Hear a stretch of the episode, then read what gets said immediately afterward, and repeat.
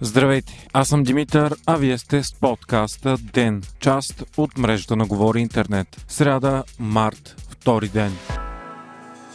Конфликтът в Украина продължава да е световна новина номер едно. Днес президентът Джо Байден изнесе ежегодната си реч за състоянието на Съюза пред Американския конгрес. Основен акцент в нея бе войната. Байден обяви, че САЩ затваря въздушното си пространство за всички руски самолети, подобно на Европейския съюз и Канада. Тази мярка е драстична, тъй като със сигурност Русия ще отговори реципрочно, а затваряйки огромната си територия за американски самолети, ще направи пътуването от САЩ до Азия много по-сложно. Междувременно все повече стават и частните бизнеси, които самостоятелно налагат санкции на Русия. Примерите са неизброими, но от вчера на практика всички значими филмови студия, включително Netflix, обявиха, че спират разпространението на продуктите си в Русия. Apple пък заявиха, че ограничават възможността за ползване на App Store на територията на страната, както и че спират продажбата на продуктите си там. В бойкота с оттеглянето от руския пазар се включиха и множество автомобилни компании, сред които Ford,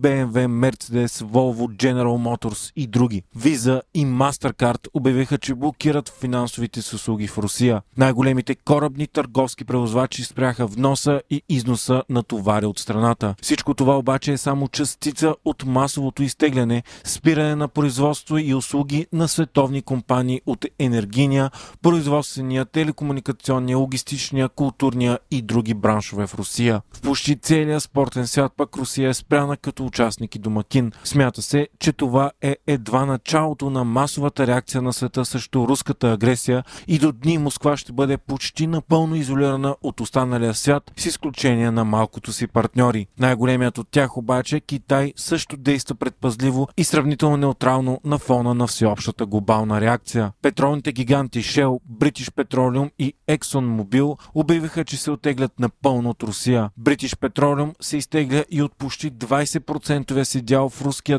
държавен мастодонт Роснефт. Цените на петрола пък скочиха до 113 долара за барел, най-високото ниво от 2014 година насам. Това става въпреки, че страните нетни производителки на петрол се договориха за освобождаване на 60 милиона барела от стратегическия резерв, за да успокоят пазарите. За трети ден търговията с ценни книжа на борсата в Москва е отменена, тъй като се очаква при отварянето и да настъпи исторически срив. Най-голямата банка в Русия, Сбербанк, заяви, че се изтегля напълно от европейския пазар, докато клиентите и панически теглят средствата си.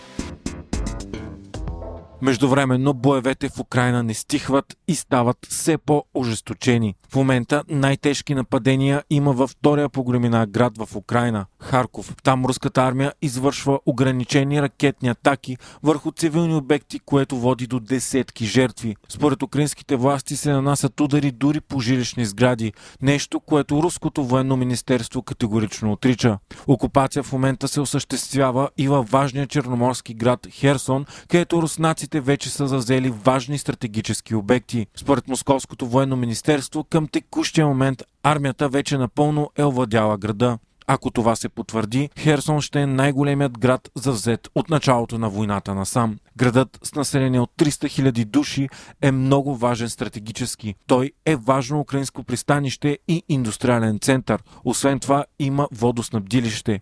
Руският контрол над него ще затрудни и доставките на провизии към украинските войски навътре в страната и ще отвори възможност за атака към Одеса. На силни атаки е подложен и град Мариупол, важно пристанище на Азовско море. Той е мишена освен на руснаците и на сепаратистите от Донбас. Властите алармират за мощни ракетни атаки и невъзможност да евакуират ранените. Вчера пък бе бомбандирана и унищожена телевизионната кула в Киев, което доведе до нови жертви и ранени.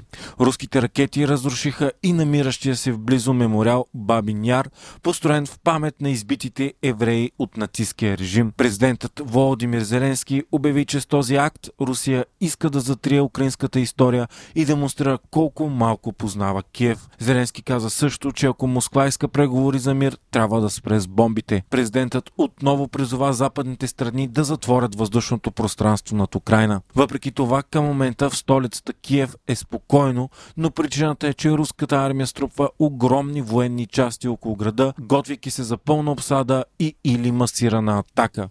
Украинските власти обявиха, че вече близо 6000 руски военни са убити в Украина. Унищожени са и стотици единици военна руска техника. Тази информация обаче не е потвърдена от Москва. Освен това, според украинските официални данни, вече са загинали поне 352 цивилни и са ранени 1684 души. Според Украинската агенция за спешни услуги обаче, броят на загиналите цивилни е плашещо по-голям. Над 2000 души вече са жертвите от руските атаки. ООН пък обяви, че вече над 800 хиляди са избягалите от Украина заради войната.